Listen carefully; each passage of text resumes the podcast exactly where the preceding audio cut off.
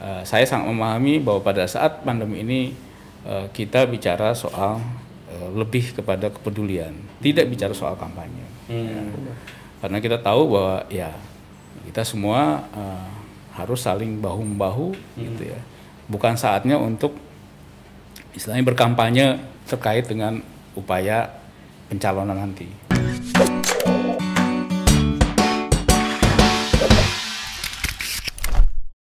Konsepnya apa sih kok pengen maju jadi uh, wali kota Batam kemudian apa nanti konsepnya kalau misalnya menjabat wali kota? Ya begini, jadi ya dari tadi melihat lagi merenungkan perjalanan hmm. karir ya, lalu uh, ya sebetulnya kalau dari sisi karir ya boleh dikatakan saya sudah mentok gitu.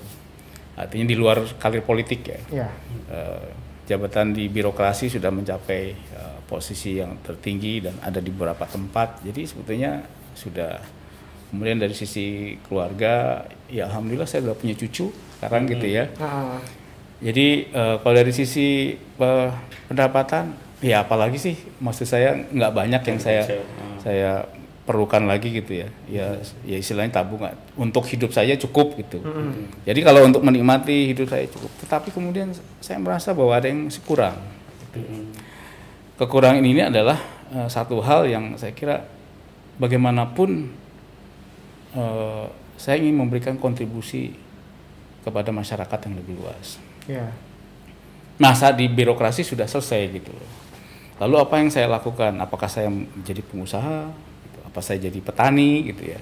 Kebetulan saya ada tanah kecil yang bisa digarap untuk ya misalnya apa mengembangkan uh, yang sekarang saya udah kembangkan tuh uh, tanaman duren gitu ya. ya. Nah itu jadi petani. tapi terus kemudian saya pikir ternyata masih belum menjawab itu tadi kembali kalau dibilang tadi judulnya sang penantang. Mm-hmm. Nah inilah yang saya katakan kalau bagi saya mm-hmm. sang penantang bukan mau menantang seseorang mm-hmm. gitu ya tetapi adalah uh, tantangan untuk bisa berbuat sesuatu yang bisa memberikan kontribusi lebih besar kepada masyarakat. Lebih menantang ke diri sendiri ya? Iya, karena juga uh, orang pernah menanyakan, Pak kita kenapa sih mau jadi uh, calon wali kota Batam? Bukannya sudah pernah punya posisi tadi wakil sebagai menteri. wakil menteri, iya. kan turun jabatan. Iya. Saya bilang uh, bukan soal besar kecilnya jabatan, jangan dilihat dari tingkatan tadi ya wah sebagai wakil menteri hmm. gitu ya nggak bagi saya saya saya kemudian berpikir sebagai sejauh mana saya bisa memberikan kontribusi langsung kepada masyarakat gitu. hmm. nah itu saya rasakan betul waktu saya menjabat sebagai kepala BP hmm. karena apa yang saya lakukan apa yang saya putuskan waktu itu ada beberapa langsung betul-betul menyentuh kepada uh, perbaikan hmm. di posisi masyarakat nah Contoh yang saya lakukan waktu itu adalah misalnya pada saat saya masuk di BP Batam pertumbuhan ekonomi sedang pada titik terendah 1,7 gitu. Ya. Nah, kemudian saya kemudian pada saat saya mau selesai itu di kuartal 4 sudah 5,3. Memang itu bukan hanya pekerjaan saya bukan, ya. bahkan di BP pun saya tim ada ada deputi dan juga mungkin ada unsur pemerintah kota juga. Tapi setidaknya eh, ada kontribusi yang ya, saya lakukan untuk meyakinkan kepada orang-orang investor ini Batam masih menarik loh. Nah, hal seperti itu yang saya rasakan bahwa inilah sesuatu yang besar, Mem memberikan sesuatu yang uh, kontribusi yang memberikan dampak langsung kepada masyarakat. Gitu. Nah, di situ pada saat saya sedang berpikir itu, saya aktif di Balitbang, muncullah uh, ajakan dari kawan-kawan pengusaha. Gitu. Lalu kita Batam akan ajang apa pemilihan kepala daerah ya, wali kota. Kapan? Bulan September 2020. Gimana kok kalau kita apa ikut di sana? Aduh, saya bilang saya tidak pernah berpikir masuk di dalam uh, arena politik apalagi politik praktis. Ya. ya enggak lah dia bilang gitu. Bukan bukan soal itunya gitu. Tapi uh, kami melihat kiprah Bapak waktu sebagai kepala BP dan harapan kami Bapak bisa bisa apa uh, meneruskan. Nah, hmm. jadi kalau tadi Mas Dana menyampaikan apakah ada sesuatu yang baru selesai gitu ya? Hmm. Ya, ya itu adalah uh, kelanjutan daripada ya urutan lah daripada saya yang ketika di ingin di- meli- melihat sesuatu berbuat sesuatu yang lebih besar lalu juga saya melihat waktu di BP ada ada hal yang eh, bisa setidaknya saya kerjakan gitu ya artinya eh, bukan soal ekonomi tetapi ada soal yang waktu itu juga saya sangat miris kalau saya melihat ya di di Batam itu dua hal yang saya lihat pertama oke soal ekonomi tadi sudah saya sampaikan Mm-mm. Batam punya potensi luar biasa kok bisa tumbuh eh, selama empat tahun terakhir ini di bawah Iya. rata-rata nasional. Nasional. So- sebuah kota kota yang hanya satu kota dari ratusan kota, tetapi tumbuhnya masih di bawah yang begitu besar Indonesia itu gitu. Padahal cukup strategis. Padahal potensinya luar biasa kita di jalur emas gitu ya. Singapura atau negara tetangga kita yang lain bisa memanfaatkan itu dia maju lebih berkembang lebih pesat. Nah itu satu satu hal. Yang kedua adalah saya melihat masih ada isu-isu yang di Batam yang buat saya seharusnya itu eh, bisa kita redam.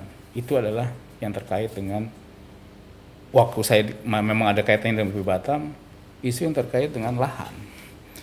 Lahan terkait dengan hak masyarakat untuk mendapatkan rumah. Mm-mm. Ya. Karena waktu itu saya sudah melihat ada sekian puluh ribu orang yang tinggal di rumah-rumah eh, yang status lahannya itu masih tidak jelas. Hmm, oke oke. Nah, waktu itu saya berusaha menyelesaikan itu dengan eh, kita ber- eh, mulai dengan waktu itu adalah kampung tua Bengkong Sadai. Mm-mm. Selesai itu. Yang sebelumnya nggak selesai-selesai, selesai. Kemudian saya juga ingin menyelesaikan waktu itu eh, yang terkait dengan baloi kolam Ya. yang jumlahnya ribuan di sana. Saya ingin menyelesaikan itu. Gitu ya. Masalah itu bukan untuk didiamkan, tetapi harus dicarikan solusi. Memang pasti ada yang tidak ada yang sulit, tidak mudah. Tetapi kalau kita punya niat baik, kita ajak masyarakat, kita ajak pihak-pihak terkait untuk berbicara, saya yakin pasti akan ada solusi untuk selesai. Dan waktu itu ya sebetulnya yang di Balai Kolam sudah hampir Hampir selesai. Ham- bukan dibilang selesai enggak, tetapi titik terang di mana hak lahan sudah jelas, kemudian pemilik lahannya sudah bersedia untuk uh, menyediakan uh, dana untuk uh, dan saya pun ingin pada saat masyarakat itu memang harus pindah, mereka harus berada, berada pindah di tempat yang layak, Layak. Direncanakan dengan baik, ya bukannya sekedar disuruh pindah, tapi kita ingin itu mereka terencana dengan baik, dengan fasilitas yang juga tersedia dengan baik. Nah, hal seperti itu yang saya kira eh, kok bisa terjadi kalau kita berhadapan dengan satu berseberangan dengan negara lain yang sudah tertata dengan lebih baik. gitu. Apa Batam bisa? Menurut saya bisa. Hmm. Ya. Jadi itu tantangan. Iya, benar. Iya, iya, iya. Menurut saya bisa. Jadi kalau saya dikatakan sang penantang yang mau saya tantang bukan bukan seorang orang per seorang, Hmm, oke. tapi kita mari kita selesaikan isu-isu di Kota Batam, apakah mengenai lapangan kerja, ekonomi, sosial tadi soal rumah. PR-nya Eh, PR-nya masih banyak waktu Pak Lugita jadi kepala Batam dan ini mau diselesaikan Selesaikan. kira-kira gitu ya. Istilahnya- mau dilanjutkan ya, diselesaikan. dilanjutkan. Ada yang bisa selesai karena waktu kan bagaimanapun sebentar, Pak, terbatas. ya. Ini pun juga nanti apakah masa periode yang 2020 bahkan 20-nya di ujung ataupun mungkin baru 21 kalau terpilih itu eh, sampai 2024 tiga tahun apa selesai? Mungkin enggak ada yang enggak selesai. Tetapi meletakkan landasan Iya. ya untuk arah yang bisa selesai itu pun udah sesuatu yang lebih baik daripada dibiarkan Membentuk pondasi-pondasi yang fondasi kuat dulu aja. daripada ya. dibiarkan eh, apa ya selalu tidak ada solusi terhadap masalah itu gitu. Menurut Pak Lugita sampai sekarang belum ada solusi Pak. Di- Saya lihat belum Oh, belum. setelah eh, berapa eh, ya bahkan dengan mohon maaf saya bukan menyinggung siapa-siapa bahkan dengan posisi yang namanya disebut ex officio Ya. yang seharusnya isu singgungan eh, BP Batam dan dualisme katanya BP Batam dan wali kota itu harusnya dengan digabung sudah selesai tapi isu yang saya tadi raise itu belum, Tidak belum bahkan belum disentuh bukan belum bisa memberikan solusi. belum disentuh Iya, lagi belum sentuh. Oh, gitu Berarti masih banyak PR yang harus dikerjakan ya. ya saya kira sih teman-teman yang tinggal di Batam Mm-mm. tahu sendiri isu-isu apa yang sebetulnya masih banyak di di, di Batam ini.